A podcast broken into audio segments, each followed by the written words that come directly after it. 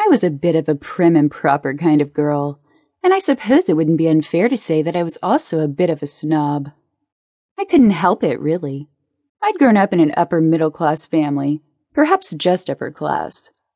Things I took for granted were things other people thought of as luxuries. And certain conventions and social behavior were ingrained in me from a very young age.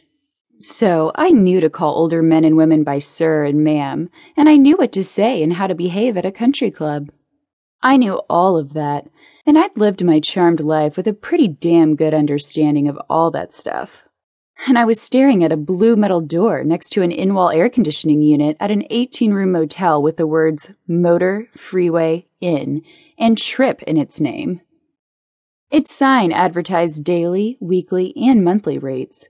And there was a big clear plastic bag of trash next to the door with a plaque on it that read 114. That was our room.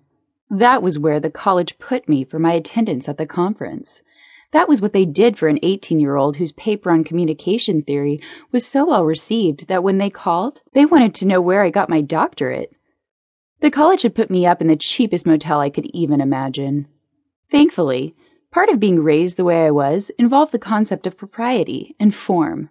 That meant I smiled at the desk attendant, and from the lobby to right in front of the blue door to room 114, I kept my smile and pretended they'd put me at the Ritz.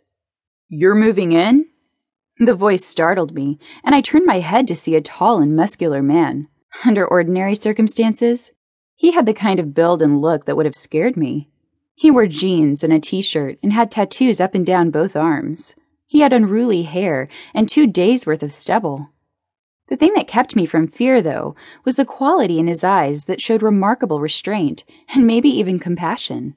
I couldn't really put my finger on it, but instead of fear, I felt comforted by his presence, like he'd be there to protect me from anything bad that could happen at the dump of a hotel. I'm at a conference down the street this week, I said. He smiled. You're here a whole week? It'll be nice to see something pretty around here. It was a silly line, but I felt myself blushing and felt foolish for it. You harassing the guests, Roddy? The voice came from behind me, and I turned around to see someone who might have been the first man's twin.